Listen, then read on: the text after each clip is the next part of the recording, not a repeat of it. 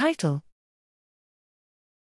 Prevalence of SARS CoV 2 and co occurrence slash co infection with malaria during the first wave of the pandemic, the Burkina Faso case. Abstract.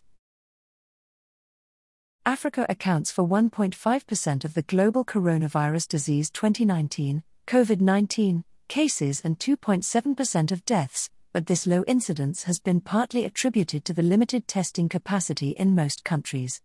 In addition, the population in many African countries is at high risk of infection with endemic infectious diseases such as malaria. Our aim is to determine the prevalence and circulation of SARS CoV 2 variants, and the frequency of co infection with the malaria parasite.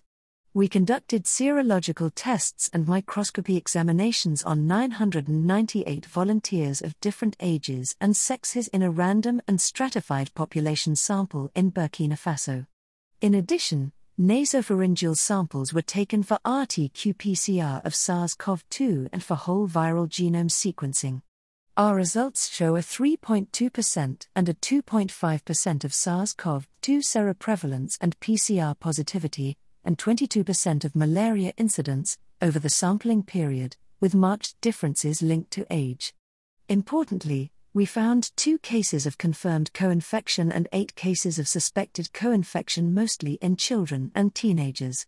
Finally, we report the genome sequences of 13 SARS CoV 2 isolates circulating in Burkina Faso at the time of analysis, assigned to lineages A.19, A.21, B.1.1.404, B.1.1.118, B.1 and grouped into clades 19b, 20a, and 20b. This is the first population based study about SARS CoV 2 and malaria in Burkina Faso during the first wave of the pandemic, providing a relevant estimation of the real prevalence of SARS CoV 2 and variants circulating in this sub Saharan African country. Besides, it highlights the low frequency of co infection with malaria in African communities.